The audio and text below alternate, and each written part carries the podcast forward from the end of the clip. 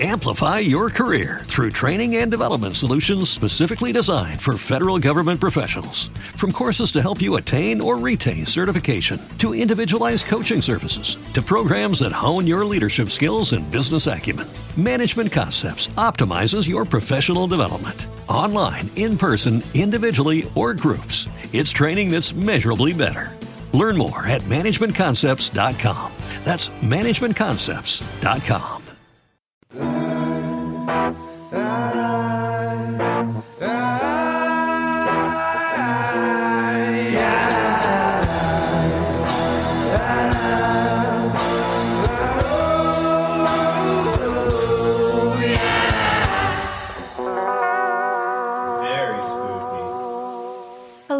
everybody. Hello.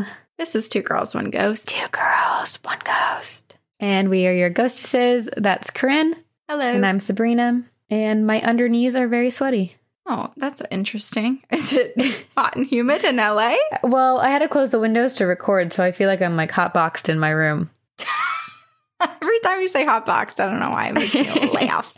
Makes me giggle. Anything to make you laugh, Corinne. Because everyone loves your cute little laugh. Sabrina, you always make me laugh. You fill me with joy every day. Oh my God. I look forward to talking to you always. Thank you. I feel the same about you. I guess that's why we do this. I did when my company had announced that the date of our return or potential date of our return back to the office from working remotely. I made one final excursion down to Boston to visit our PO box and collect the mail. And so yes. I'll be checking it until this kind of blows over again. So I'm sorry if I don't get to your thing, but I wanted to do a little quick mail corner. Mail, a mail. Blues Clues. I love Blues Clues. Okay, so Lindsay, who has designed quite a few of our merch items, she sent a note, and of course, like look at her her script or type or whatever you call it, her handwriting. Oh my God. Beautiful. I know. I was like, Shh, I know who this is from before I even saw it. so pretty. And I'm sorry, Sabrina. She does say hello to you and the ghost and the fruit fly. She sends her love, but this really was for me. She's, she sent a Oregon is for lovers, and it's Bigfoot riding a bicycle with roses. It's a sticker. Oh my gosh. She said she went to Powell's Books in Portland, Oregon, and couldn't leave without this cute sticker. And she said, I couldn't leave without this cute sticker of your BF. And she goes, Oh my gosh, BF equals boyfriend or Bigfoot. It's code. It's code. Wait, that's so cute. I wonder if it, Is it? Are you doing scratch and sniff? Do you think it smells like Bigfoot? I thought maybe the roses could be. Sick. I grossed myself out. I I can't I can't tell if people will be able to know what you were just doing, but Corinne was fully inhaling the sticker for quite a few seconds, deeply. Her eyes were closed. They fluttered a few times. I think I saw her heart beat really fast out of her chest. I don't know what Bigfoot smells like, so it's possible that he does smell like stickers. And that is what that smelled like. that would not be bad. And then Antoinette sent us this, and I just absolutely loved it. It was a picture of a like mossy Ooh. trunk. Right, trunk. When I say trunk, I mean like like a like Wood trunk. a tree. Sorry, I haven't been outside much. I can't remember names that are in nature. And it says it's written like from the object in the photo. It says, "Hello, how are you doing? Me, I'm just a bit of moss hanging out on a log. Oh, log. That's the word I was looking for. Sorry, you are stuck inside. We need to keep all of you humans safe. The gnomes and ents would like for you to draw a self portrait with your eyes closed or cut up magazines and make a poem. Enjoy your time at home. Oh, and if you're out walking, stop by and say hi. Oh my god, cute. Isn't that adorable? I love that. So cute. Okay. I also really do want to draw a picture of myself with my eyes closed because it will be horrible. Have you ever taken an art class? Probably hasn't everyone. In school, yes. Actually, and Girl Scouts, I did too. Oh, did you? That's so fun. In college at LMU, I took a few art classes. Wow. And one of the exercises we had to do one time was you don't close your eyes, but you essentially like look at a person in front of you. And without looking down and without taking your pencil up, you're supposed to try to Oh, draw them and kind of see like what happens. And it never really looks good, or maybe it doesn't for me. yeah. It's hard. It is hard. Okay. And then we got this letter, a handwritten letter from Kaya. Kaya just had her 13th birthday Hi, Kaya. Happy a birthday. few weeks ago. Yeah, and she wrote this awesome letter. And so I'm going to read it on our next encounters episode because it's an encounter. So I want to, I want to read it. Great. so I will do that then. Amazing. Can't wait. All right. Wait, also, I got an email. We got an email. Shoot, I need to look it up. It's from a listener who, when we first started, was 11 years old and sent us an email three years ago, and now is 14 years old and emailed us again and was just like, I'm now 14. Oh, gosh. I love that. Oh my goodness. And I was just like, whoa, how cool. I feel like this is the movie Boyhood and we get to see. Our, listeners, listeners grow, grow up. up. Yeah, it's so cool. It's literally that's how I feel when I look outside my window. I think I might have told you this already, but one of my neighbors has a baby. And essentially, since we've been quarantined for a few months, I've watched the development of the baby being carried on her morning walks in her front, like carrier on her parents' chest to now walking herself. And I'm like, oh, this is so cool. that is amazing. That is the Yeah. journey of life. And then Dan, Bigfoot Dan, he sent me a book because I did one of those pyramids game things on Instagram where you like join and then you post and then the next person's supposed to post Yeah. and like th- three removed sends you a book Uh-huh. or something. And so he actually sent, even though he was participating in it, he sent me a book, which was Wow, really nice. That's very nice. I got some sweet books. He sent me The Martian. I also, I know that these people aren't our listeners, but I got The Alchemist, which is actually Ooh. such a good book. It changed my life our senior year of college. And then I have The Storyteller by Jodi Picoult or P- Pico. I always say her name wrong. yeah, I don't know. Um, and then A Good Killing by Allison Leotta, which sounds really good. That sounds right up my Uh, alley. well, I'll send it to you after. We'll keep passing books along. I think I saw those or I was emailed to be to be a part of those. And then I was just like, I don't want to email everyone on my emailing list cuz like are people really going to do it? Well, that's the tough thing. And I will say, I did it this time and I'm not going to do it again. So, it's so much work and you put in all this effort and you pay for books for other people. And I feel like a lot of the times, like I have other friends who Yeah. had responded to my post and then they posted and then no one responded to their post. And so then, therefore, like they sent someone else a book, but they themselves will never get a book. And it's just, It's tough. it's a pyra- it's a pyramid scheme. So, yeah. but Which we are big fans of. because I got four books. yeah, pyramid schemes work for us and our podcast. Oh, and Dan did ask a couple questions in his note. I'll answer a couple of them.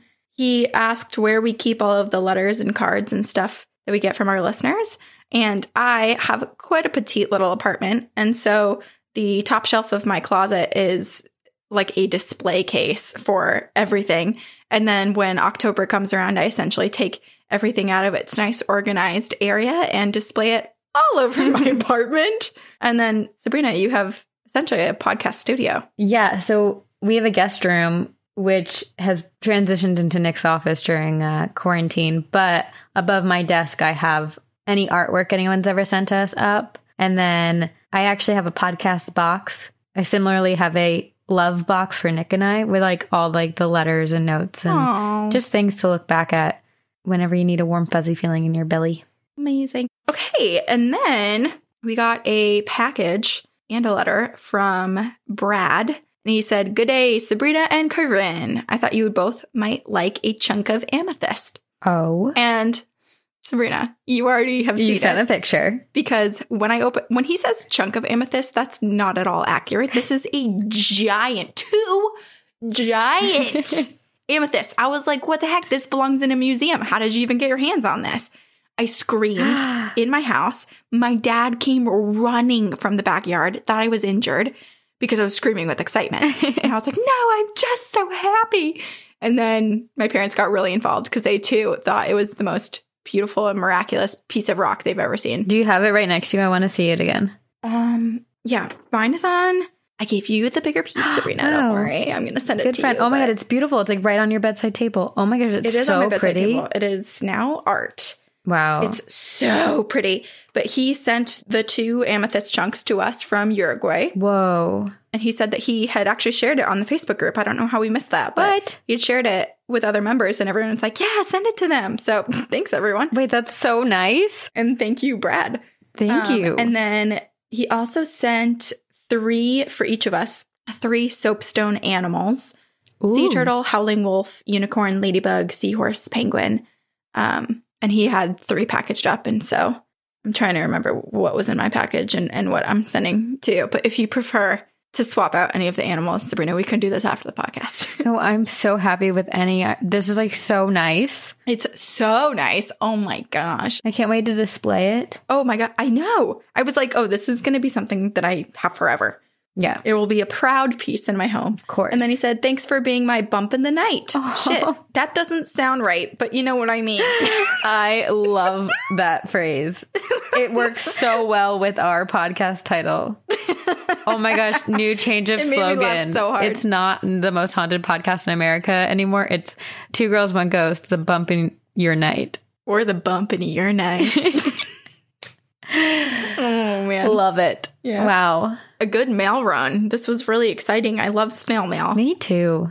It's really fun. So thanks, everybody. And I feel like I get to experience it twice because you open it and tell me, and then I have to wait, and then I get my package from you, and I get to go through it myself. And I'm like, yes, Yeah, some, when it's something perishable, I usually just send it to you right away. But sometimes you have to wait a long time because I bring it in my suitcase. I come with like all the gifts the next time I see you, and I'm like, here's a suitcase worth of things for you. So, Bachelorette, you can save next trip. You can wait. I'm gonna send you the the rock. Okay. That can't wait. Okay. That's, We need good vibes. oh, yeah, all the time. Oh, I have good vibes.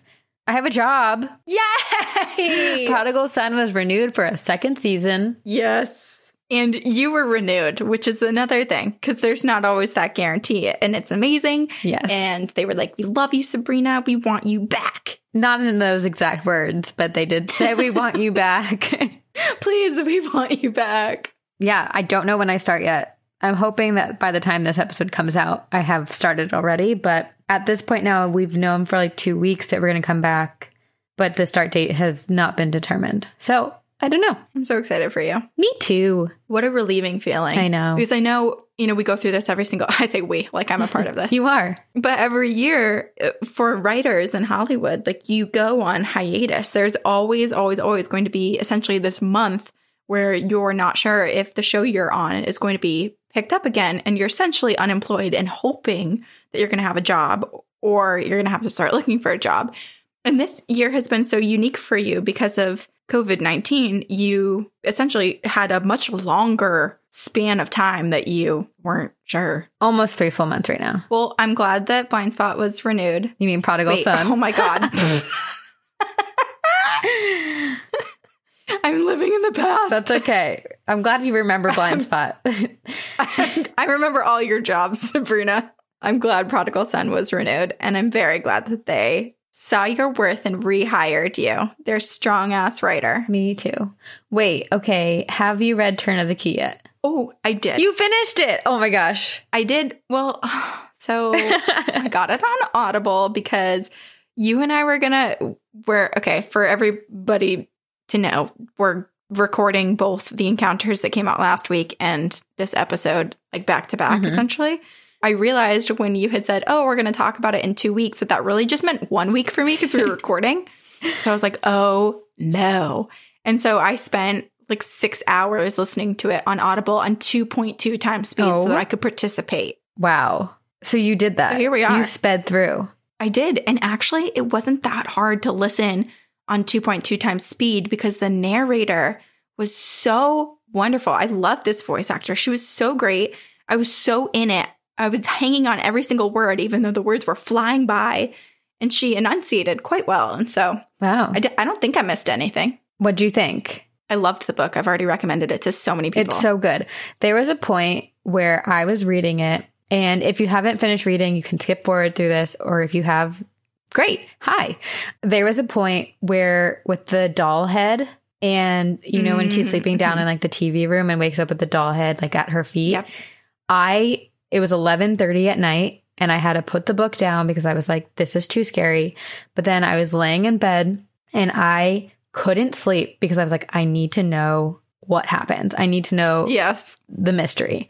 So I picked it back up and then I read until 1:45 in the morning and finished the book because I was like I just need to know I can't fall asleep. It was so good. It was one of those books where I think if I had been reading it in a slower setting, I would have been like you. I wouldn't have been able to put it down. Yeah. It's a hard one to talk about too because I feel like anything that we say is a spoiler. And I know that this is supposed to be book club, but everyone read, or if they didn't, they either can skip forward Yeah. or still read it. But I feel like there was always something significant happening hmm and always something that made me be like, oh gosh. Okay, so the there's a mystery.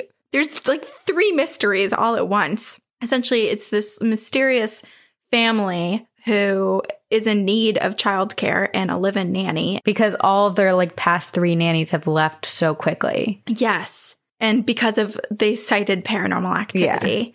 And so the mystery is like, what is this house? Who is this family? Who are these people? And then another mystery is like all of the other workers who work around the house. Mm-hmm. There's a groundskeeper and slash chauffeur slash like master of everything. There's just a bunch of other characters that you're like, how do they fit in?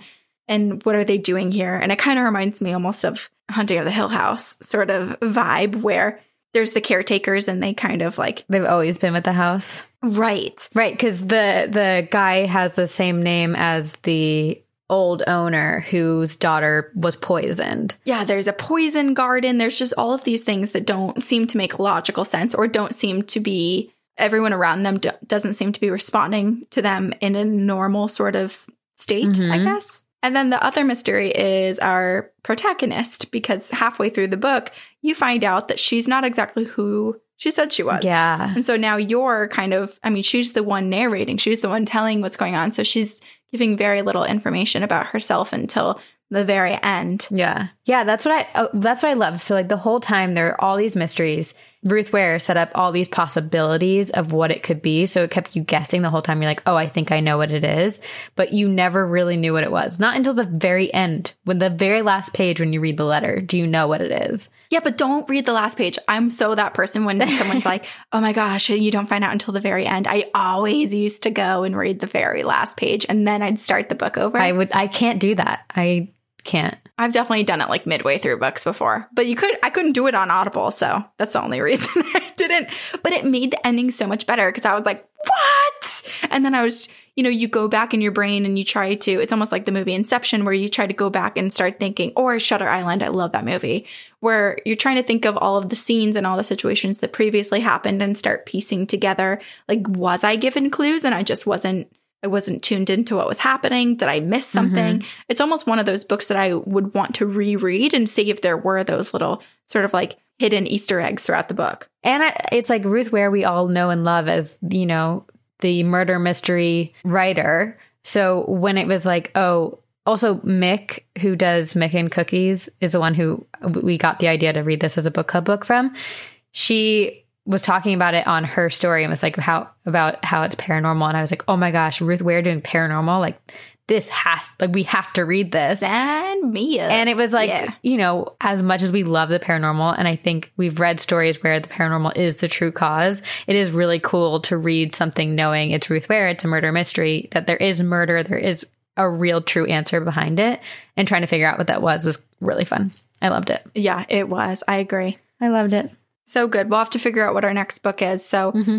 I mean, we're recording this now, but we're going to post on our Facebook group and have a bit of a discussion there for anyone who read the book or just wants to participate. And, you know, you can always spark notes it and still join. Suggestions for our next book? Let us know. suggestions for our next book. Also, on our Facebook page, we do have a few posts that are open to discussion about Black Lives Matter movement and systemic racism. So, if you are interested in participating or learning from others in the group, some of the things that are out there, Sabrina and I have been reading all of the comments, and it's definitely taught me a lot. Yeah. And that's the best thing we can do right now is educate ourselves and find out ways to put our words into action. One of the things that we're doing to put words into action is we have donated to the NAACP Legal Defense and Educational Fund, which is America's premier legal organization fighting for racial justice through litigation, research, and targeted advocacy programs. And we've also donated to the Trevor Project, which is the leading national organization providing crisis intervention and suicide prevention services to the LGBTQ community. It is Pride Month. And the Trevor Project is also focusing a lot of their efforts right now on assisting Black LGBTQ members in society right now. So those are two of the organizations we've already donated to, and I'm sure we're going to find more ways to support as well. Amplify your career through training and development solutions specifically designed for federal government professionals. From courses to help you attain or retain certification, to individualized coaching services, to programs that hone your leadership skills and business acumen, Management Concepts optimizes your professional development. Online, in person, individually, or groups, it's training that's measurably better. Learn more at managementconcepts.com. That's managementconcepts.com. As humans, we're naturally driven by the search for better. But when it comes to hiring, the best way to search for a candidate isn't to search at all. Don't search, match with Indeed. When I was looking to hire someone, it was so slow and overwhelming. I wish I had used Indeed. If you need to hire, you need Indeed. Indeed is your matching and hiring platform with over 350 million global monthly visitors, according to Indeed data, and a matching engine that helps you find quality candidates fast. Ditch the busy work. Use Indeed for scheduling, screening, and messaging so you can connect with candidates faster. And Indeed doesn't just help you hire faster. 93% of employers agree Indeed delivers the highest quality matches compared to other job sites, according to a recent Indeed survey. And listeners of this show will get a $75 sponsored job credit to get your jobs more visibility at Indeed.com slash podcast. That's Indeed.com slash podcast. Terms and conditions apply. Okay, this week's episode is about hitchhiking ghosts. Mm-hmm. So creepy. So creepy. You know those ghosts just that appear on the side of the street and look real, and then you pull over and let them in your car, and then they disappear. Yeah, those good old ghosts. Those ghosts. I was actually doing, I think you're first with the story, but I was doing research on the history of it. I kind of stumbled into the history of it and I was like, oh, this is kind of cool. There's like this folklorist named Jan Brunvand, and he did all this research on the legend and how it evolved from early European stories about travelers on horseback. And the original story actually appears in the New Testament, in which an Ethiopian driving a chariot picks up the apostle Philip, who baptizes him and then just disappears. And then from there, Wow. the similar stories began to spread.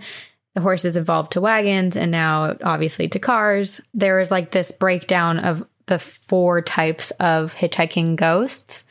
And the first is a hitchhiker who will give an address to the driver, and then the driver will arrive to the destination and find that the passenger has disappeared. And then if they try to search for the passenger, they'll go to the door and they'll find that someone who previously lived at that address is now deceased. And then the second is where a hitchhiker is an older woman and would get in the car and prophesy a disaster or the end of a war or something similar to whatever's happening in the world at that time, and then immediately disappear after giving the prophecy.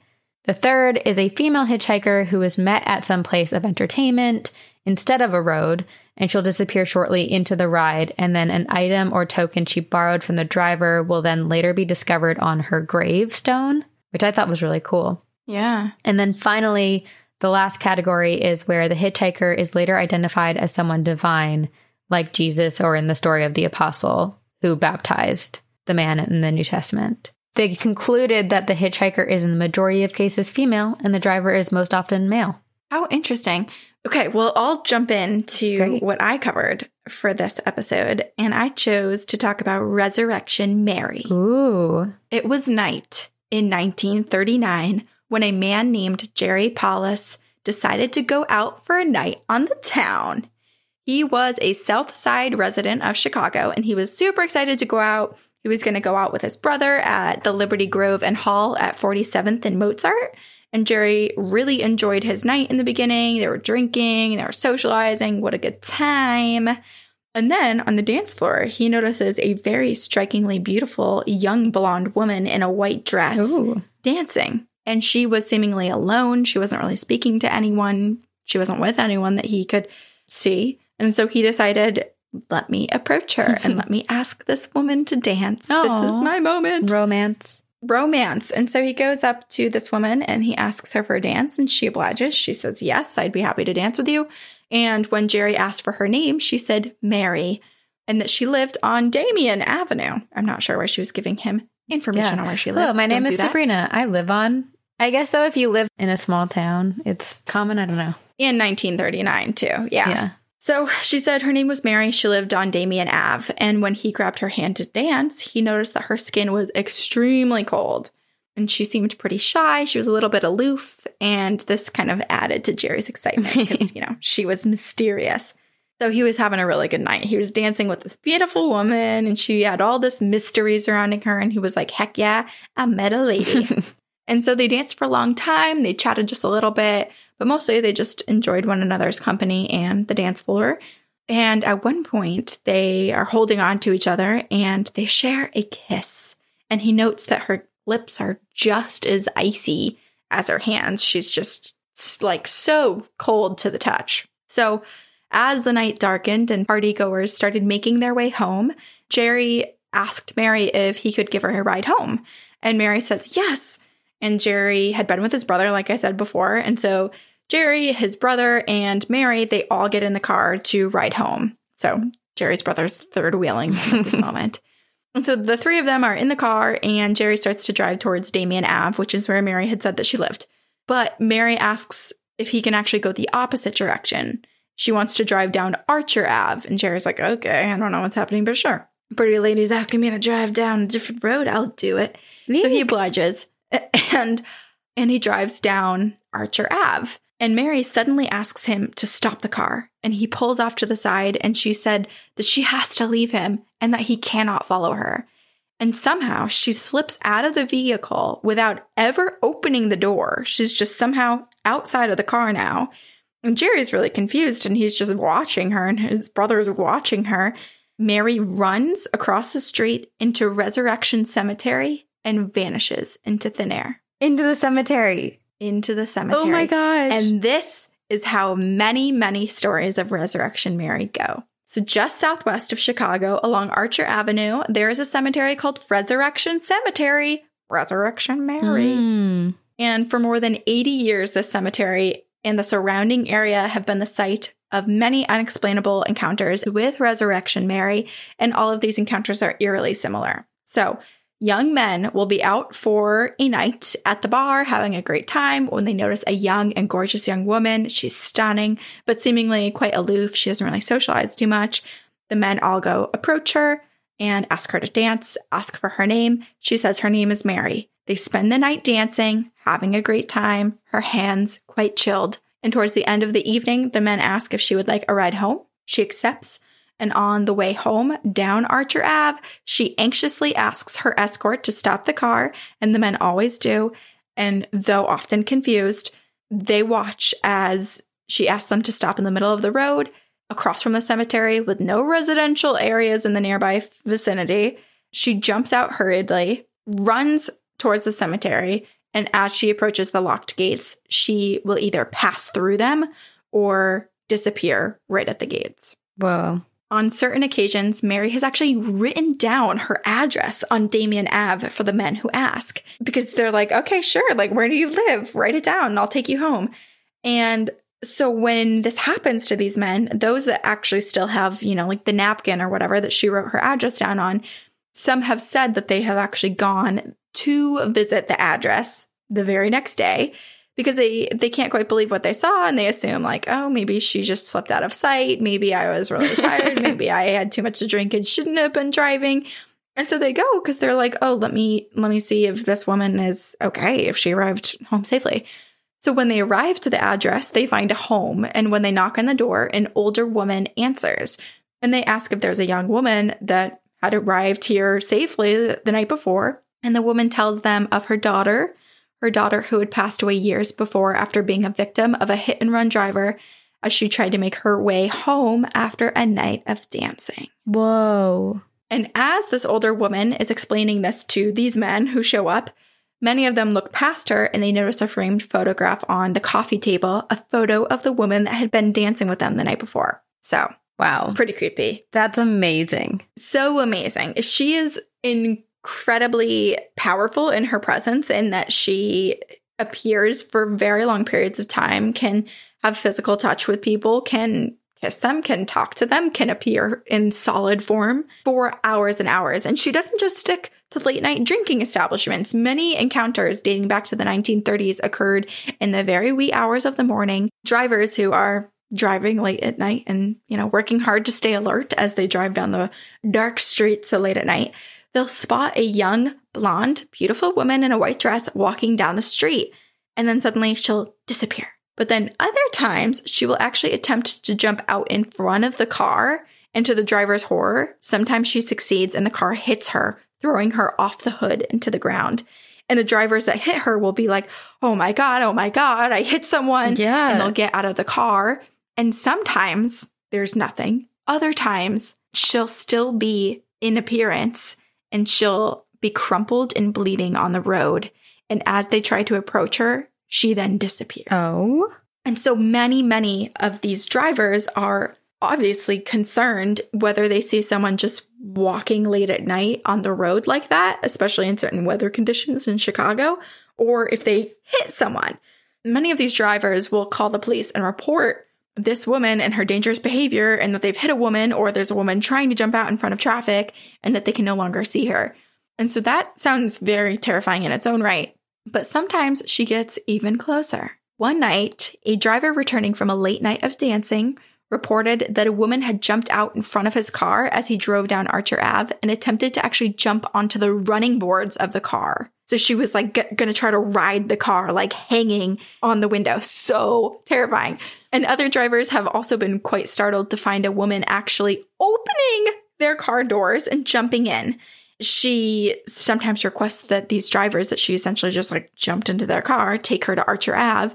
And so obviously they're terrified. And so they oblige only for her to disappear as they pass the entrance of Resurrection Cemetery. Wow. So who could this woman possibly be? Quite a few researchers have asked the same question and have looked into Resurrection Mary, who this Mary woman is. And based off the numerous encounters, the spectral figure typically runs in one direction in Resurrection Cemetery. And so the first thing that people did was like, okay, well, let's figure out if there are different graves over in the direction that she runs, and, and maybe we'll, you know, get the first clue of who Mary is. And so if you continue on the path that Mary initially makes, you'll eventually land in site number 9819, section NM, and you'll find a grave belonging to a young Polish woman named Mary Bregovy. Whoa. And this young woman, she died in a car accident in 1934 as she was making her way home from a night of dancing at an establishment called O. Henry. Mary had been 21 years old and was in the car with her three friends, John R., John T., and Virginia R. And when they were driving home, they got in an awful car accident and everyone had survived the car crash except for Mary. And 50 years after this incident, another friend of this Mary, Vern, she heard the rumor about Resurrection Mary and understanding that a lot of people were speculating that it was her friend Mary, Mary Bergovi, she starts looking into it and being like, is this my friend who's suspected of these hauntings? And she starts recalling the events of that weekend of the night that Mary had passed away. She and Mary had wanted to go shopping earlier in the day, and so they hitchhiked their way to a shopping plaza, accepting a ride from two men who were in that car with Mary that night. Vern remembers the men who had driven them to the shopping center being like quite wild, very rambunctious, and very flirty. And she just like did not want to have anything to do with them. She was kind of a little bit off put by their behavior. And she was encouraging Mary to like, let it be, let, let this be our last contact with them. Don't continue hanging out with them. But Mary was like, no, they're cute. And so she makes plans to go out with these guys that night after their shopping trip. And Vern was like, no way am I going. I'm staying home. And then Vern is woken up by her mother that next morning, telling her that her friend Mary passed away in a car accident the night before. Whoa. And then three days after Mary's death, she was buried in Resurrection Cemetery. But there's a rather large issue with this theory of Mary Bergovi being Resurrection Mary. And this is that this Mary, Mary Bergovi, had short brunette hair. She did not die anywhere near the cemetery, although she was buried there. She was not wearing the white dress, that clothing that the ghostly figure has been seen in and just altogether her her general appearance doesn't fit the mold that every single person says that they they see when they see resurrection mary. But people are thinking that perhaps these rumors were started because of a groundskeeper from 50 years ago who said that he often spotted mary bergovi with brown hair dancing in the cemetery at night nearby her grave. She'd be in a orchid colored dress floating around, having a nice time. And apparently, this actually did match Mary Burgovier's appearance. So perhaps she is a spirit in the cemetery, but it seems to be that she's she stays within the cemetery grounds and just dances around and has a great time. So now we're like, okay, well, who is this long haired blonde woman in a white dress who darts in front of cars and visits local dance spots to lure men to the cemetery gates? Who is this Mary? Right. And so researcher Frank Andre Gasich of Summit, Illinois, he may have cracked the case. Love that. Here's the thing. It's a ghost story, so we'll never ever know unless this ghost comes up and says, Hello, these are my stats. Here's my medical history, and blah, blah, blah. What he found is very convincing. So he first became aware of this haunting back in 1994, and he spoke with people who lived during that time, who had been a part of the nearby parish. He looked at first and secondhand accounts with ghostly encounters and resurrection Mary encounters. He checked newspaper articles, photos, burial records, all of this. And in his search, he was able to connect with Jake Palus, who was the younger brother of Jerry, who was the one that I first told you about, who met Mary out on the dance floor and shared a kiss with her. And through other accounts, he also learned of other possible connections of people that could be this figure, Mary, this spectral image, Mary, like a young girl who had crashed in her car outside a Resurrection Cemetery and was buried in the same cemetery. But what's quite interesting is the theory that stuck best, which is what I'm going to tell you, although he has discovered many things. Mm-hmm. Uh, this spirit is actually believed to be the spirit of a 12 year old girl named Anna Norkus. Oh. Anna had been born in the area in 1914 and she grew up in an incredibly religious household. She began going by the name Mary to show her devotion to the Blessed Mother Mary. And at age 12, she was a slim, blonde young girl and she absolutely loved to dance and she was begging her father, like, Dad, for my 13th birthday, please, please, please take me to dance. All I want to do is dance. That's all I want for my birthday. Please take me. And so he's like, okay, fine. I agree. We'll go out for your 13th birthday and you can dance. And so they go to O. Henry Ballroom and they're accompanied by her dad's friend and her dad's friend State. There's another woman. And so the adults are just all kind of like having a good time. And Anna slash Mary got to live out her dream of dancing the night away into her 13th birthday. But that's so young in comparison to all the other stories. It is, which is also even more disturbing when you're like, wait, little man kiss a 12 year old Yeah. girl. Yeah, it's it's when you start dissecting it, it's quite gross. But it's believed that it might be her. This might be who the spirit of resurrection Mary is. Hmm. So after her 13th birthday kind of concludes the the dancing portion of it at least, they obviously leave O. Henry Ballroom and they start to drive home. And it's 1.30 a.m. So she got to dance the whole night into basically closing. And so they're making their way home and they're driving down Archer Ave right near Resurrection Cemetery when their car suddenly veered off the side, falling down a 25 foot railroad cut, killing Anna instantly. Oh my gosh. And as if her father hadn't already just experienced probably the worst thing to ever happen to him in his entire life, he was bashed by the public, stating that her death was his fault. He should have never let her go dancing at such a young age. This was God's way of punishing him. But the reality is, is he was doing something that he thought was best for his child or, or brought his child the most amount of joy. And the road itself was incredibly unsafe. And in fact, the site where they went off and where Anna slash Mary died was the same site that a man named Adam Levinsky died the very next day. So this one section of road was so dangerous that two people died in 48 hours on this one little section. That's odd. Very dangerous and odd. Like, fix the freaking road. Yeah. How sad. How tragic. Very tragic, very tragic. And so after she passed away, she was set to be buried at St. Casimir Cemetery, but it's thought that the cemetery gravediggers had been on strike at that time, as often gravediggers were in the area because they were so underpaid, not the best conditions, and so oftentimes cemeteries would go on strike. And back then, they didn't have all of these techniques for keeping a body cold and preserving it for very long. So essentially, you had about like three days to bury a body, or it was going to be kind of bad news. Oh. And so, if they were on strike at the cemetery where she was set to be buried, she wouldn't have actually been able to be buried there. And it's thought that instead, her uncle likely buried her silently, secretly, at Resurrection Cemetery, where he worked as a gravedigger. Perhaps leading to her spirit's unrest because she was buried away from the rest of her family. And Resurrection Mary continues to haunt the Chicago residents. Not long after Anna's death, sightings of this dancing woman, Mary, began to appear. And she seemed to be quite active between dancing spots in the cemetery, often hitchhiking her way to bars as well. Cab drivers would sometimes come in asking, like, where did that young woman go? She got out of my car and never paid my fare. The people inside the bar would be like, there was no one just walked in. Like, there was no one. I don't know what you're talking about. Oh my about. gosh. And they would always describe her exactly as Resurrection Mary's appearance has been described to be. Said that she was pale, she was likely powdered uh, from her entire face and body, like all over. She had white powder on her. That's how she got so pale, which is like. Moshe's ghost. And one disturbing incident occurred when a driver passed Resurrection Cemetery and noticed a young woman locked in at the gates, attempting to get out.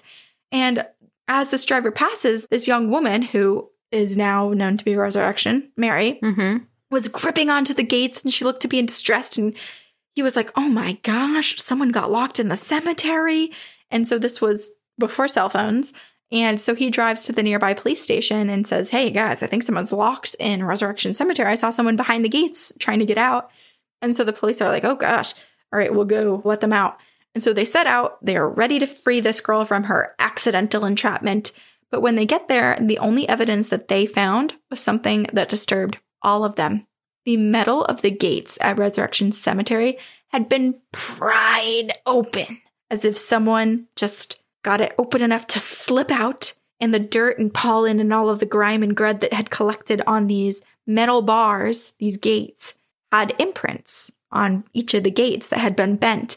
Two small, delicate hand marks. And supposedly, the cemetery management called the Archdiocese of Chicago to come investigate these bars and these handprints because they were like, this is paranormal and we are scared. And when the Archdiocese promptly came to investigate, they removed the bars from the cemetery and it said that it's thought that they're somewhere in storage in a basement somewhere, but they've never been seen again. So there's not much that we can do about that. That's crazy. Strong little ghost. Such a strong ghost. Like, if only. Can you imagine? Also, isn't that weird that sometimes she just runs through the gates and has all of the free will in her ghost body to just transport herself through solid objects, and other times she's like, let me out. I know. I'm also just so confused. Like, her MO seems to be very similar. Like, every encounter seems, they follow the same patterns. Like, you know, Mhm. either she's in the middle of the road or you meet her at a dance or some entertainment thing and then you take her home. She tells you to go the wrong way and then she like disappears into the cemetery.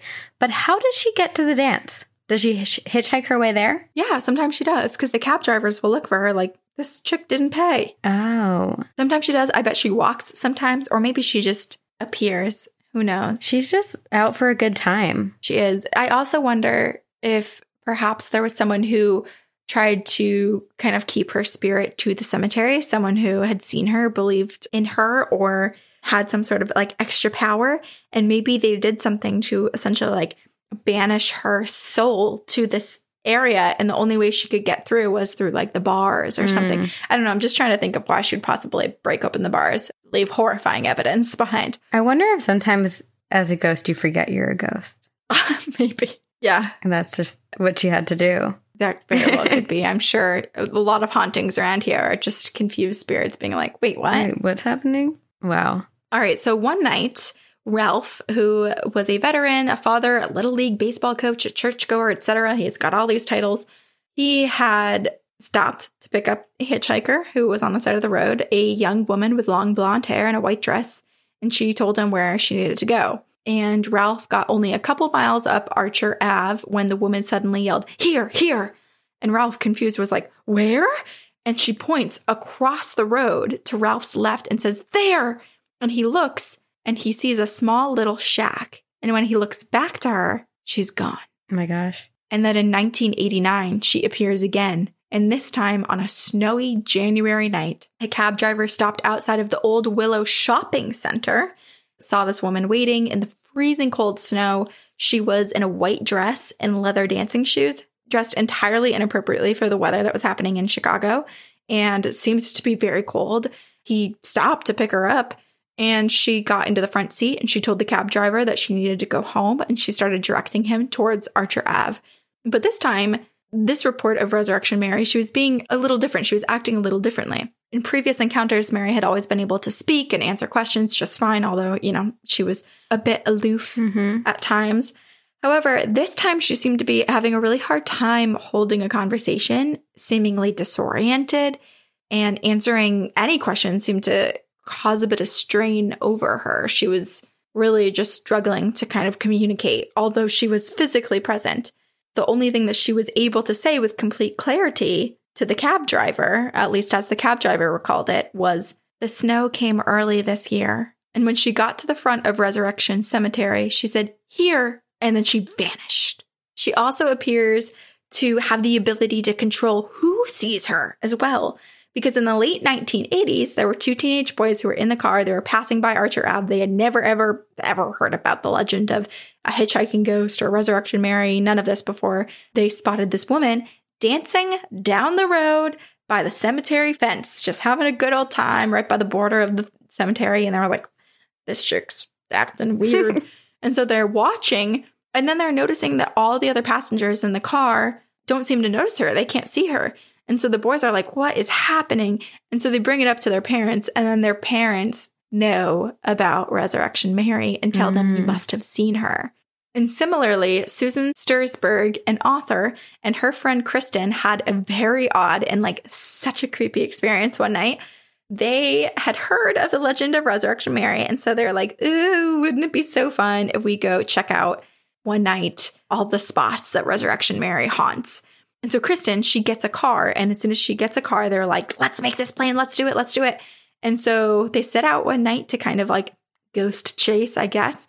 And they drove down Archer Ave. They drove by the cemetery and they ended up at Chet's Melody Lounge, where they had talked to a bunch of regulars about the legend. This lounge has been one of the spots that Mary frequents and she appears at. And so these two women are having so much fun. They're ghost hunting. I picture it kind of like as me and you, Sabrina, just like, let's go and investigate all these places. I was just thinking about this because that guy who dedicated himself to figuring out who Mary was and like the origin and who she was in life, mm-hmm.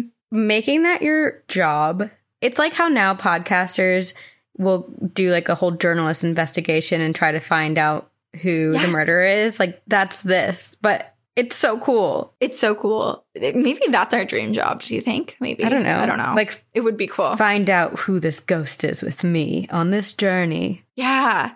Especially Resurrection Mary, because there's so much, so many experiences, and like it's just such a big topic to Mhm. cover. But anyway, so Kristen and Susan, these two friends, they're like, well, we're having a good time. They go to the lounge. They had already driven by the cemetery and down Archer Ave. They're talking to everybody about all the weird experiences and ghost stories. And my cousin's cousin heard this from their neighbor, whatever. And so after many, many hours, they leave around 2 a.m. and they head to the cemetery for one last look. And they park at the gates of the cemetery and they watch and nothing happens. And so they're like, dang it, nothing out of the ordinary. We didn't get to see Resurrection Mary. So they get back in the car and Kristen drives Susan home and then Kristen goes back to her place. And when Kristen pulls up to her apartment, her boyfriend Mike heard the car and so he peeks out the window and, and watches. And Kristen gets out of the car and she walks in and then she closes the door behind her. Mike asks, Where's Susan? And Kristen's like, I dropped Susan off already. And confused, he asked, Well, who was in the car with you? Because he had seen when he peeked out the window as Kristen drove up, he had seen a pale face looking back at him from the passenger side door. Oh. So they picked up Mary but couldn't see her. Oh, so creepy. and that's what they had like gone looking for too. yes. Oh my gosh. Yes. Ah. Oh gosh, it gives me chills to think that she was just like riding shotgun and Kristen had no idea. So amazing. And remember, I mentioned that they had gone to Chet's Melody Lounge because that was one of the spots that Resurrection Mary apparently frequents. Mm-hmm. This bar is nearby the cemetery and it has had its fair share of encounters. And the owner, Chet Prusinski, was, I I mean, I think he's got a whole host of encounters and, and experiences and secondhand experiences too. But one of the ones that I read was that Chet himself, the owner of Chet's Melody Lounge, he was backing out of his driveway in the summer of 1996 and a man is frantically approaching him, like running up, Oh my gosh. yelling he needs a phone. He's requesting a phone. He just hit a woman on Archer Ave. He can't find the body. He needs to contact the police. And alongside him was a truck driver who was like, I saw it too. We can't find her, but yeah, he struck a woman. And they're both there like freaking out. And Chet's like, all right, I'm going to give these guys the phone to call the police, but I don't know where this is going probably. And so at the time he's like, Hey man, yeah, I used my phone, but maybe, maybe when you tell this story to other people, leave my name out of it, leave the lounge out of it. Because at the time there was just so, so much going on and so many accounts of Resurrection Mary. And he was just like, I don't want people to think that I did this as a publicity stunt. This is not my, my active choice or me making something up. And so at the time he was like, oh, leave me out of it. But what's even more interesting is that the actual site of Archer Ave and Resurrection Cemetery, and obviously Chet's Melody Lounge is nearby, but this actual Archer Ave and Resurrection Cemetery is surrounded by water, which is thought to bring psychic activity. Mm. And not only that, but the road is believed to be a ley line. And do you remember we've talked about ley lines before, I think on alien episodes? Yes, and there was like a some place in Ireland that I talked about. I can't remember the name. But yeah, we we've definitely talked about ley lines. Yeah, so ley lines, just is like a very, very quick reminder, they're thought to be this line in the earth that connects to other ley lines. And in these meeting points, they're often uh, sacred sites found.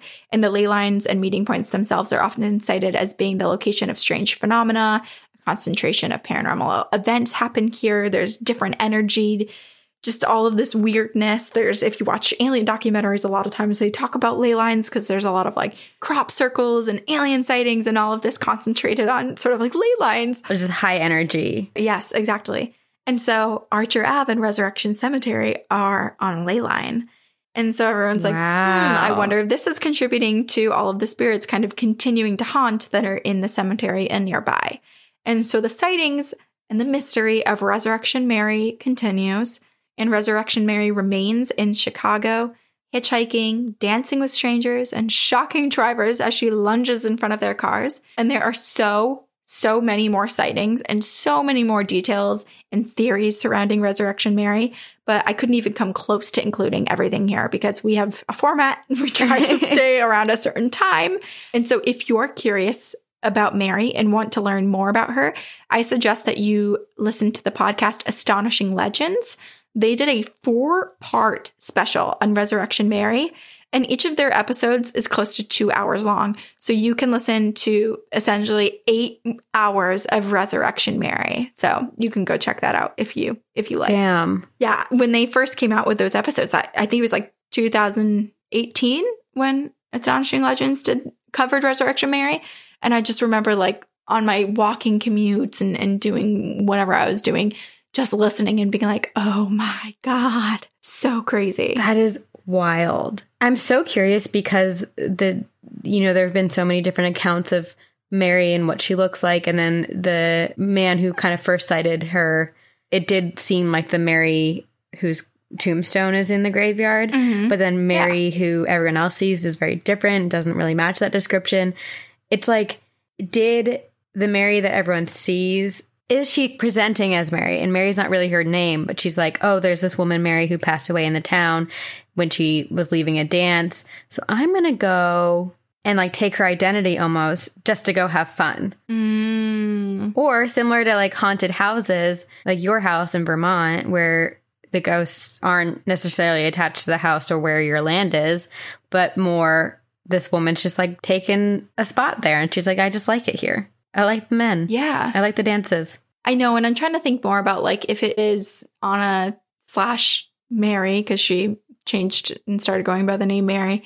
If it was her spirit, think about the more I think about like myself when I was 12 and the idea of like 18, 19 year old boys in the 1930s like dancing at mm-hmm. these dance halls. When I was 12, I looked like I was 22. So maybe she was kind of in a similar situation and she was feeling a little bit rebellious and you know she was preteen entering teen years and perhaps that was her mo Yeah, maybe. That's true. trying to go kiss some boys and have a little rebellious 13th birthday That's true. My mom did date like a 25 year old some something or other when she was like 13. so it's very possible. I just think of what I was like when I was 13 and what I looked like and my crazy braces and gap tooth. I just can't imagine ever pulling off being older than 13. Yeah. Well, I'll show you pictures of me. My parents were horrified to have me as in my 12 year old state.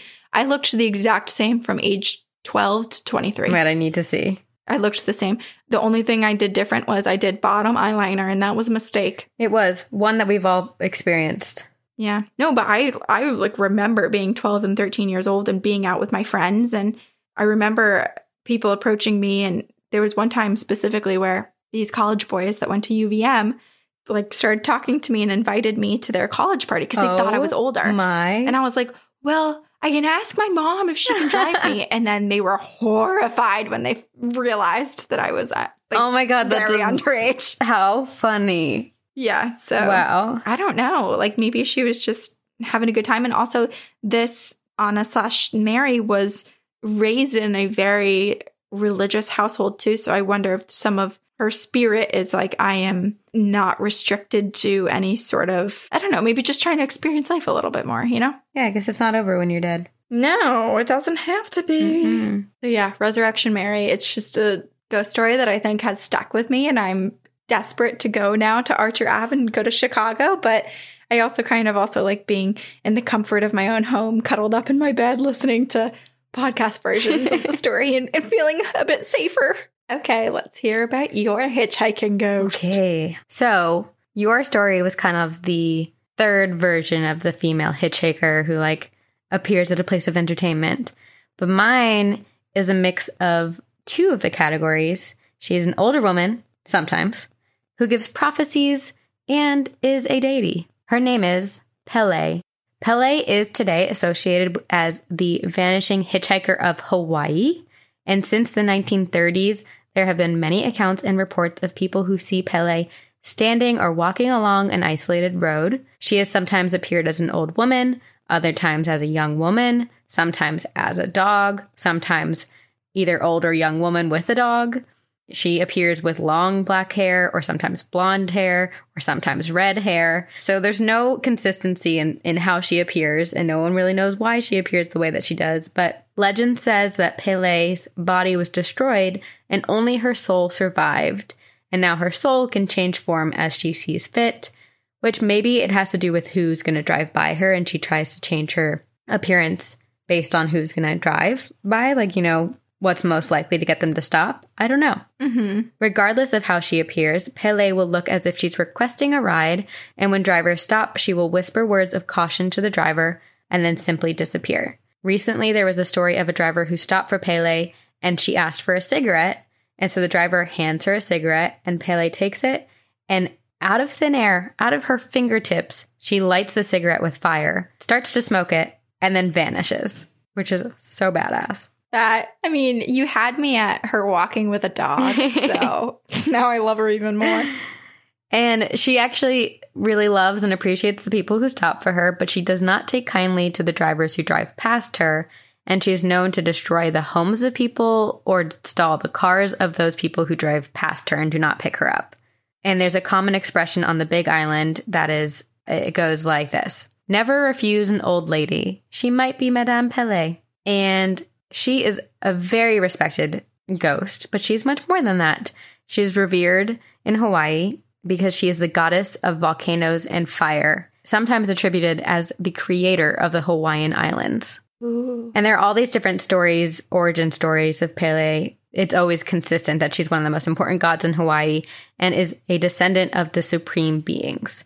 So I'll just tell you a few versions of her origins. So according to legend, Pele lives in one of Earth's most active volcanoes, Kilauea, which is on the Big Island, and she patrols all volcanic activity on the Big Island of Hawaii. And she reportedly lives within I'm gonna I'm sorry, I'm not gonna say this right, but the Helumuma'u crater within the Kilauea volcano. In one version of Pele's backstory, she journeyed on a canoe from the island of Tahiti to Hawaii by herself, and throughout her journey, she was attempting to start little fires on small islands that she passed. But her sister was chasing her, trying to put an end to her, trying to kill her. And in the end, the two sisters fought one another, and Pele died. When she died, her human body was destroyed, but her spirit was able to flee to Kilauea, the volcano, and her body became the lava and steam that comes from the volcano, and she can harness the energy of the volcanoes to transform her appearance, which is why travelers on the road will see her in various forms. Another version of the story, and kind of all the origin stories end up with one of her sisters killing her, but the this version is that Pele fell in love with her sister's significant other, and due to the drama of the situation, Pele's elders instructed her to leave their land, which is now known as Tahiti. And so Pele left, but she brought her other siblings along with her. And they stopped along the way so Pele could look for fire, but each time the moisture would extinguish the fire, which was said to be her sister's wrath. And finally, she made it to what is today the Big Island, and the flame could not be extinguished. So she settled on the Big Island, calling it home, and then she traveled to visit her siblings who were on what is now Maui in her human form. And her sister was furious that she was still alive and killed her. And almost What? immediately after her death, Pele's sister saw a redness in the clouds over Kilauea and knew that Pele had transformed into the lava goddess. I'm getting real Moana vibes from this story. I'm sure there's a lot of inspiration that was taken from this. Yeah, I mean she's Pele is she's been told through generations of time in Hawaii and Right. yeah. even she's one of like the prominent characters in hula and is has been dedicated many dances and songs That's amazing. Mhm. I love watching hula. and even after the old religion was officially abolished in 1819 in hawaii belief in pele continued and so today she appears in human form hitchhiking along isolated roads and warns driver-bys of any future volcanic activity and warns them to tell everyone they know but if they don't tell people then that person will not survive the next eruption Wow. yeah Talk about some accountability. Mhm. So she's kind of like, I'm doing you a favor by warning you, but you now need to deliver that message to everyone you know. Right. Or karma. Mhm. It'll come back and you will be dissolved in lava. So she has two sides to her. She offers hope and survival to driver bys, Mm-hmm. but does not forgive those who ignore her or steal from her. And there is what is now known as Pele's curse, which has affected many tourists and travelers. And it's believed that if anything native to Hawaii is taken, such as sand, rock, pumice, anything, bad luck will descend upon the person who stole the item. Kind of like, what's the town that we covered? That you covered? Bodie. Bodie. It's very similar to Bodie. So a lot of people will, you know, you're out in Hawaii, you're touring a volcano, you see a volcanic rock and you're like so tempted by you're like, "Oh, how cool. I want to take this home." Well, don't because Don't. bad luck will follow you. There are people who have like gotten divorces and misfortune, unhappiness, like losing all of their money, you know, all of those stories until they return what they took. So local park rangers receive dozens of packages every day and letters from tourists seeking Pele's forgiveness.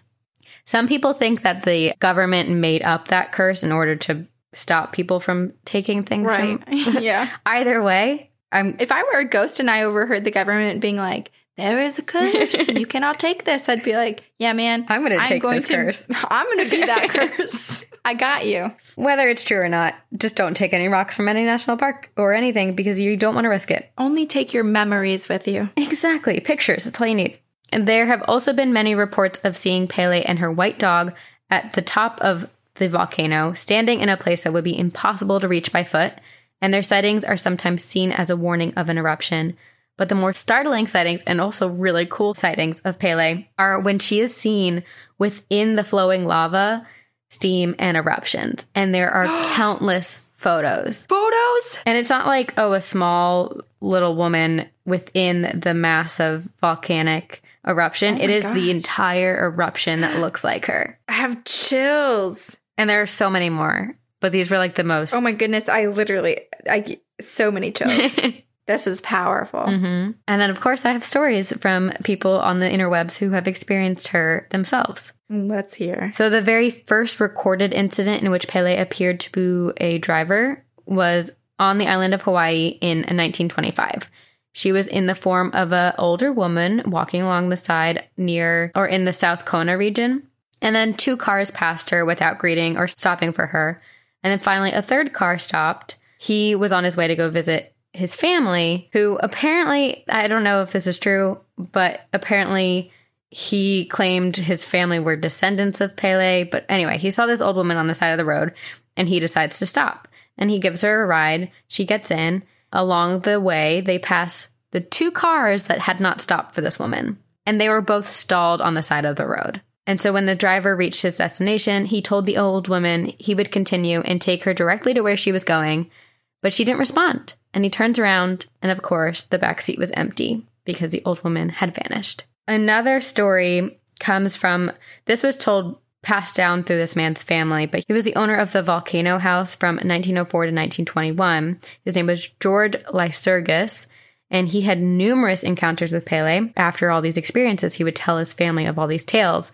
And he said one evening, soon after he had first bought the Volcano House, he joined a group of people having a luau on the edge of Kilauea, the volcano. During the party, he saw a skinny old woman with straggly gray white hair kind of standing towards the edge of the pit of the volcano, and she was holding herself up with a stick. And so George goes over to this woman and he invites her to join the party, just starts a conversation with her, and she says, No, thank you. I have work to do. And she turns and walks towards the pit and then disappears. And everyone there um, freaks out because they're like, oh my God, this woman just fell into the pit of the volcano. Yeah. But no one was there. She didn't fall. She was a ghost or she was a goddess Pele. And then soon after, the volcano began to erupt. So everyone had to flee the area really quickly. Oh my goodness. Ooh. hmm I think I would be scarred after seeing that happen. No thanks. I have work to do. And then She's so badass. no. Uh, there's uh, one last story. There's thousands of stories. I think there's a whole book called Pele Goddess, which I got some of these experiences and encounters with Pele from, but there's a whole book and I only got three stories from it. So I'm sure there are many more. The so this last story is from a bookstore clerk named Lynn, and she recalled an evening where she was driving home from Iao Valley and she saw up ahead on the road a young woman hitchhiking. And she got this weird feeling in her gut like something was wrong. And she was like, something doesn't feel right here. So Lynn chose to keep driving and she drove past the hitchhiker, taking a quick glance as she passed her. And the woman on the side of the road made direct eye contact with her and gave her a creepy smile. and Lynn was like, ooh, shaking in her boots, like so scared. But she was like, okay, but I drove past her. The feeling will go away. It's mm-hmm. fine. But the feeling did not go away. And only a few miles later, she stops at a light and she's looking out on the street. And there on the corner is the exact same woman. Oh my god. But how did she get there? So Lynn is like, I'm going crazy. I'm seeing things. So she like closes her eyes and she like looks back up. But sure enough, the hitchhiker is still there.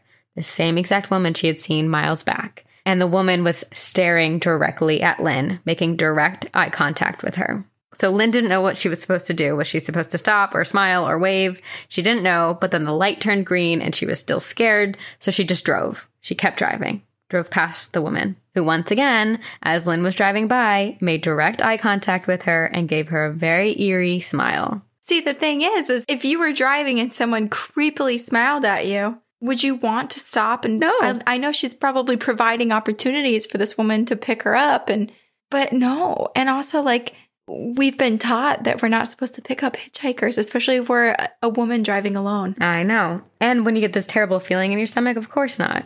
So Lynn keeps driving, comes to yet another light, and guess who's there? The same hitchhiker. So Lynn is horrified and she steps on it and speeds into the nearest place with any people. She pulls into a parking lot of this store.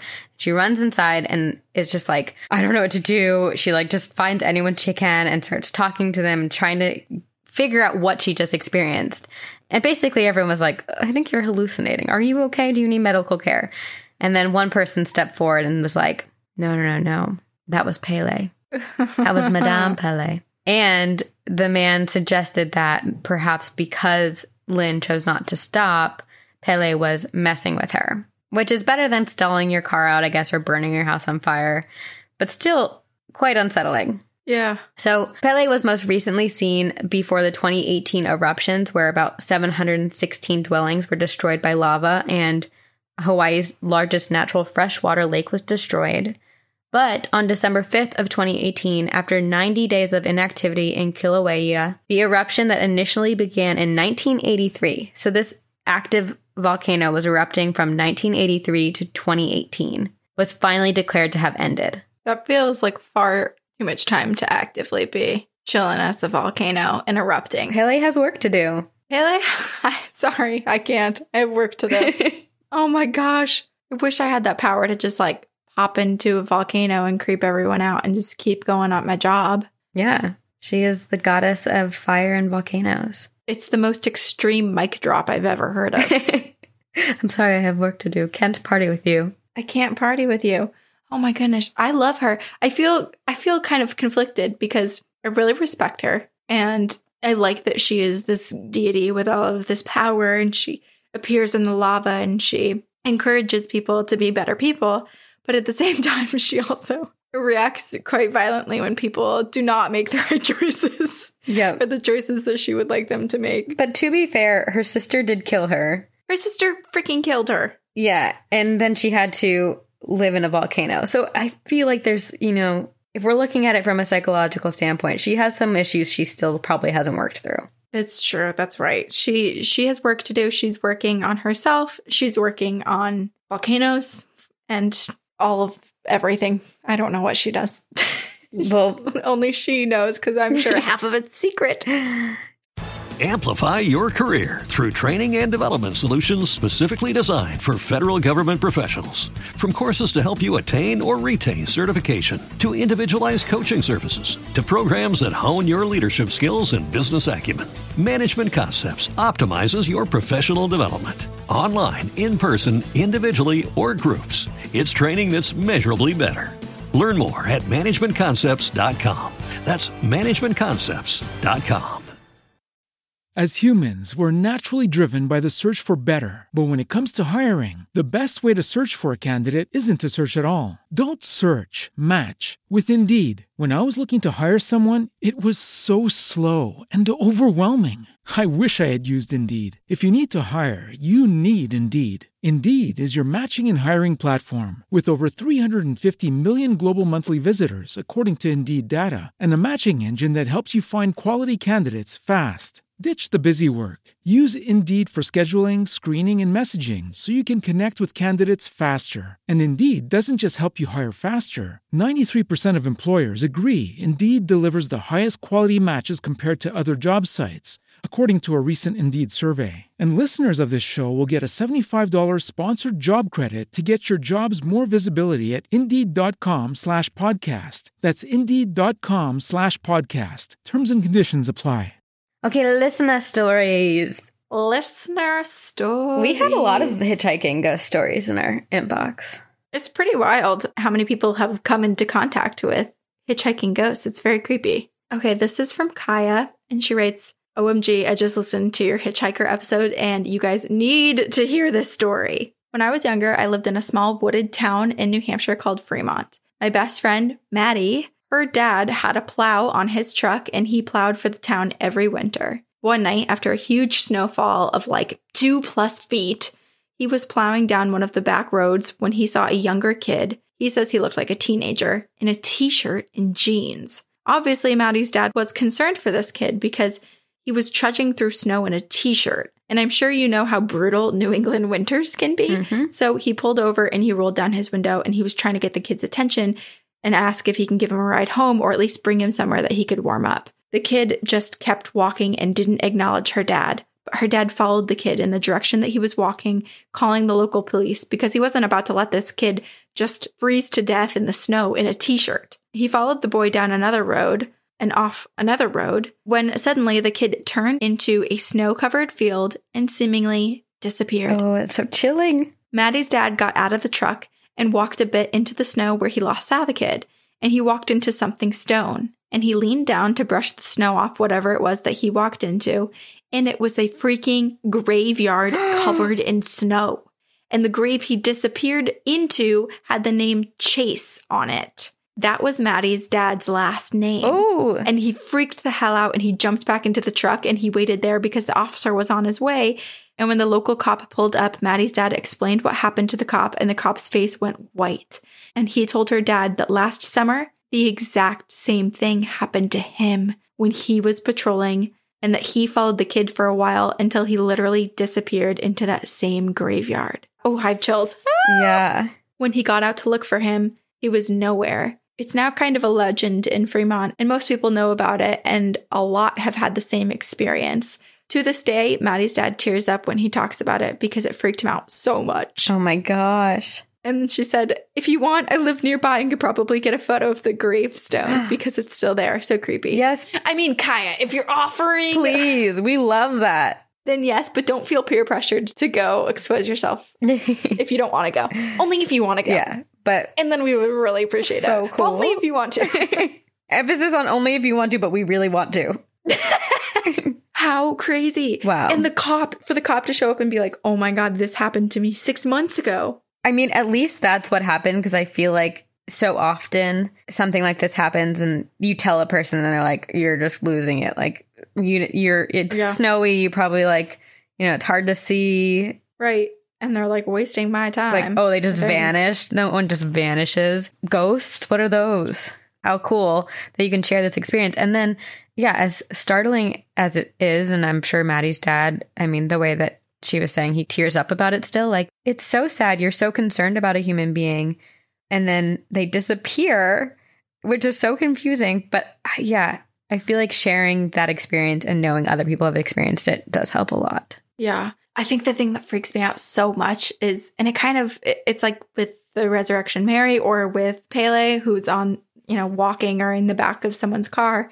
This boy didn't just, he wasn't just seen on the side of the road disappearing into the grave site. He was followed down multiple roads. Mhm. There was a large amount of time where this teen was very, very visible, looked like a solid figure. And these people, Maddie's dad, this police officer, all of these people who have seen this spirit in the town spend all of this time being so concerned for him and have their windows down probably and are trying to call to him. Yeah. And just to have that like blankness, that zero recognition is already kind of weird to just not be acknowledged. And then to then see that happen, oh my God, I'd be like, ew, I was staring at the side of a ghost's face this whole time. Yeah. Oh, It's really freaky. And I want to know if the grave says, maybe Kaya will tell us if she goes, but the grave says chase on it. And so I wonder what, if there are clear markers of the birth date and death date so that we know what age chase is. we have to see more. We must. I must. Okay. What do you have? I have a story from Ashley, and it's called Haunted Roads, Creepy Neighbors, and Crazy Hitchhikers. Hey, ladies, I just wanted to tell you that I love your show. Get ready to have a roller coaster of emotions from sad to scared to OMG, no, just no. LOL. Ooh. My first story was when I was like 17. I love to drive around and get lost. One night, it was like 1 or 2 a.m., and my friend and I were out driving, and we went down this dirt road. It was surrounded by trees on both sides and barely wide enough for one vehicle. So, as we're hoping that no one is crazy like us and deciding to drive the opposite way, we're driving along scared shitless, and then the trees start to become less and less, and it opens into an open road with a pond on either side and grass taller than my SUV. So we're driving between these two ponds, hoping like hell that the road ends soon because holy shit, we were scared. When out of the grass walks an older man and a young boy. And so we're freaking out thinking, OMG, this guy kidnapped this kid and we interrupted it and we're going to die. And so we're getting ready to call the cops when they just disappeared into thin air.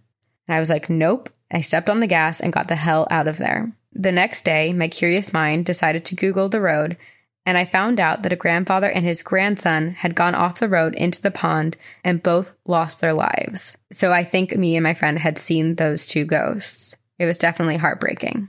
My second story was when I was like 10 or 11. My best friend and I were completely obsessed with Bring It On and literally spent the entire evening watching it on repeat and we could recite it word for word. So it was around 5 a.m. and we're still watching and all excited when all of a sudden we hear someone walking on my front porch. I peer out the window, and my neighbor from across the street is just walking up one side of the porch and down the other, over and over, pacing. We noped, turned off all the lights, and went to sleep.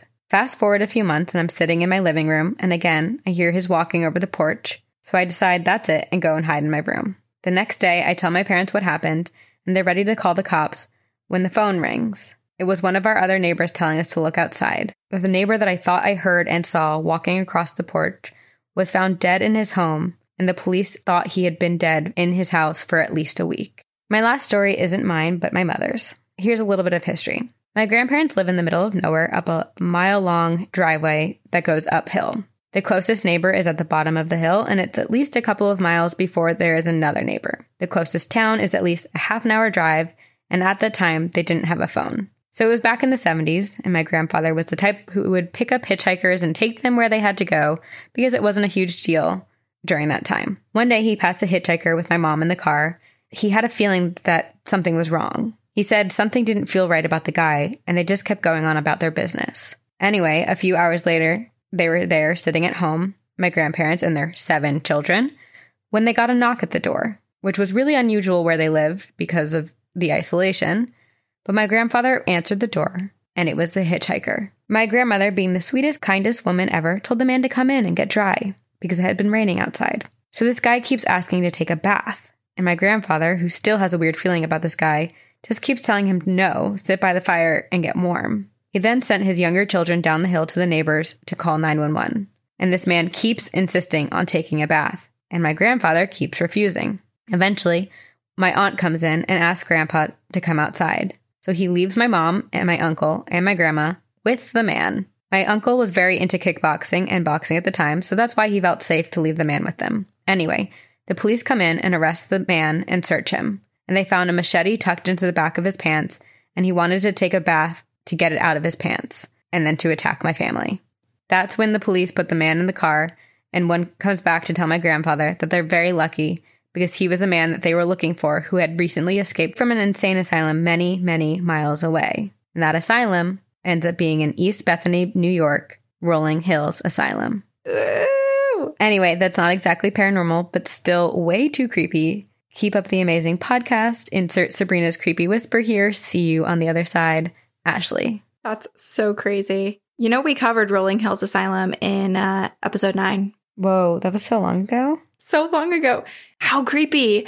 Oh, man. To think that I'm just stuck on the last story. I know that she had two other stories in there, but like this is top of mind because this is what we just ended with. And how lucky that her family were not victims of this man who had a machete and obviously an intent to harm them. And also something about her grandfather makes me think we always talk about that sort of feeling that you have sometimes when you when you meet people you just have a gut instinct you have a gut feeling and it makes me wonder like what is that is there something actually in our biology that knows kind of like animals will know if something's harmless to them or if something's a predator to them yeah is there something that's built into us whether it be like physiological or or what that reacts? Or is there something else that we're like tapping into actual energy and we all put out certain energy and somehow, though we don't know how or why for many people, we read that? Definitely. I think you can totally read people's energies and know if I mean, you hope.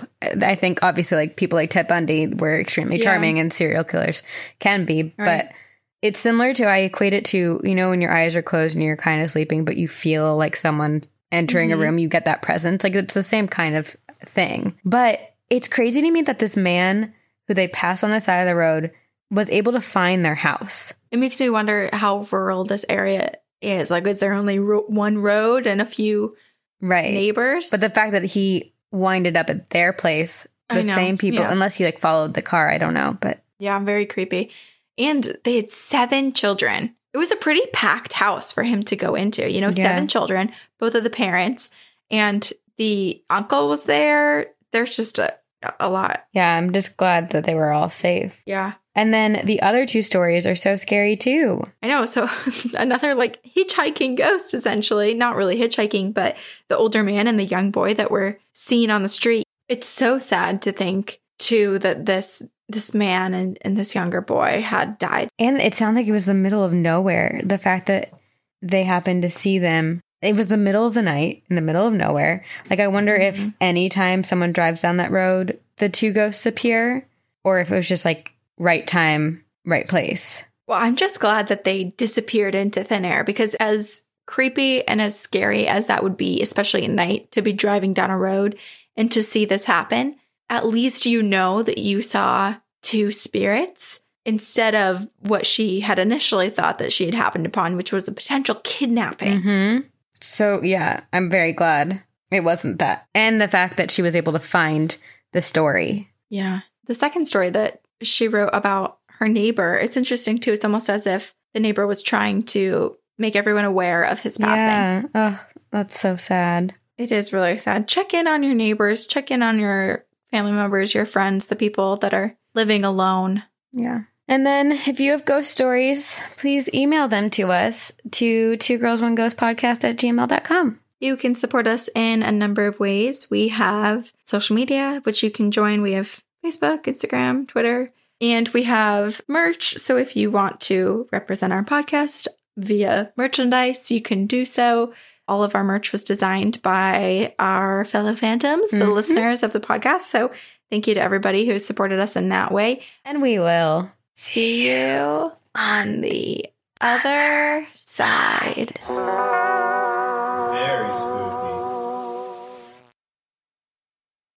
Amplify your career through training and development solutions specifically designed for federal government professionals.